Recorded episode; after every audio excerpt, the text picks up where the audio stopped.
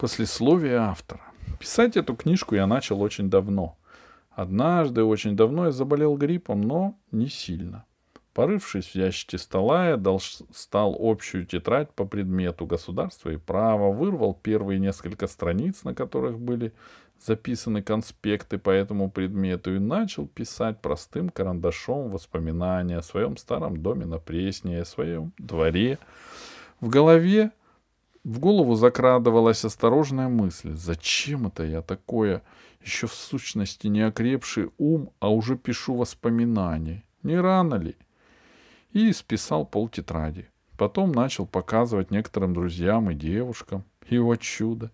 Несмотря на то, что все они признали мою тетрадь невыносимым грустным произведением, всем она очень понравилась. Уже тогда я понял, что в качестве писателя мне легче будет решать некоторые проблемы с девушками, которые никак не решались. Например, никак в то время не решалась проблема легкого, но интересного разговора, который с девушками необходимо регулярно заводить. Но, впрочем, об этом я расскажу как-нибудь в другой раз. На самом деле, что делать с тетрадкой, я совершенно не знал. С одной стороны, она была действительно невыносимо грустная — Тут друзья и девушки были правы. А другая, а с другой описывала то время, в котором я стал безусловно счастлив, в котором я был безусловно счастлив. Словом, тетрадь я положил в стол, а сам стал больше времени заниматься девушками, что, впрочем, к делу не относится. Хотя нет, почему же не относится? Когда я женился на Асе, а произошло это 19 лет, ее папа подарил нам на свадьбу пишущую машинку. Тогда это был дорогой, чудесный подарок, примерно как сейчас компьютер. Ася немедленно перепечатала мою тетрадь, а я напечатал два или три рассказа о своем дворе, своих друзьях и о том, как мы делали луки и стрелы в сквере на трехгорном валу. Ну ты что? Так и будешь всю жизнь писать про свое драгоценное детство, — спросила как-то Ася. «Пора бы уж про что-то другое написать, не находишь?» Я начал писать много чего другого. А через год умер мой папа, Дариан Михайлович Минаев. Когда он умер, я был уже взрослым, двадцатилетним парнем, даже женатым.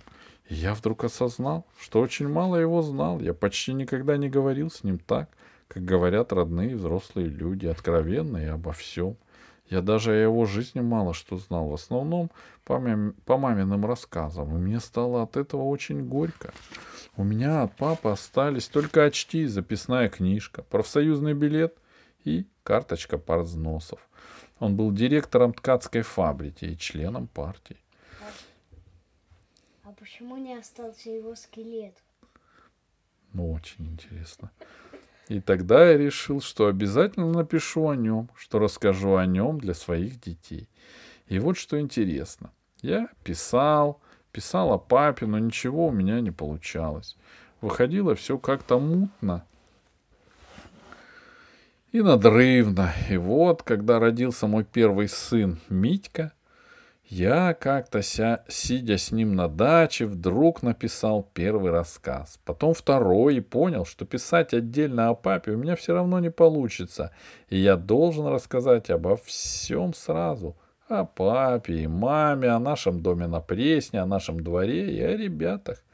А потом должен был появиться в свет мой второй сын Санька, и я уже окончательно осознал себя папой, да и лет мне уже было немало — 29.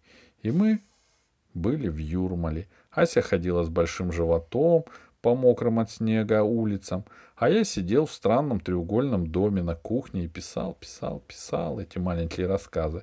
Писал о себе, о маме, о папе. Это, было, это были очень счастливые дни. Тогда я еще не знал, что это будут рассказы о Леве. Но чем дольше я их писал, тем больше я забывал, что было со мной, а что с моим братом Мишкой, что мне показалось, а что я услышал от кого-то из ребят во дворе.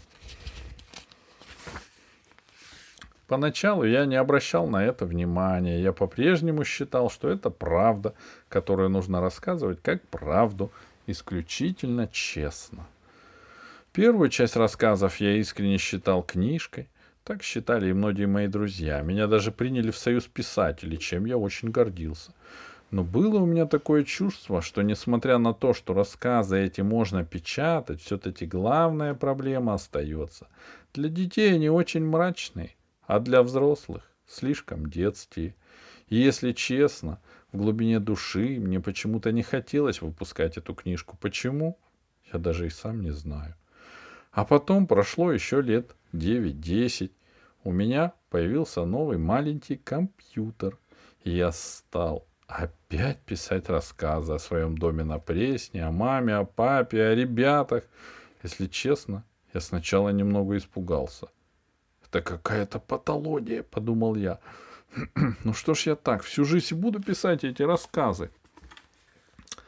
То ли от того, что момента написания первой тетрадки прошло много времени, то ли от того, что меня мучила эта мысль о книжке, которую я пишу, пишу и все никак не могу написать, я вдруг ясно понял, что окончательно забыл и перепутал, что было на самом деле.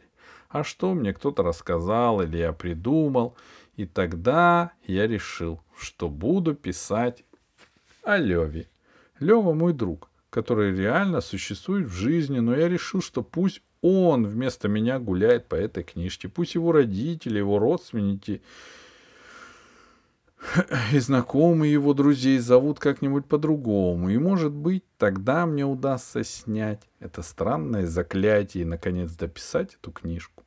Можно верить или не верить в мистику, в магию, но так оно все и получилось. Видимо, души людей, которые населяли эти страницы перестали обижаться на то, что я что-то за них придумал, что-то наврал, что-то взял из другой жизни и простили меня. Некоторые из них, некоторым из них, правда, я так и не поменял имена, просто не смог.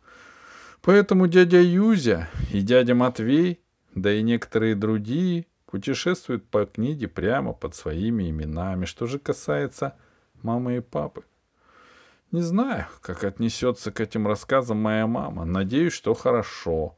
Она поймет, что кое-что я сочинил. Поймет и простит. А мой папа, которого в этой книге зовут Симон, сокращенно Сима, пусть простит меня тоже.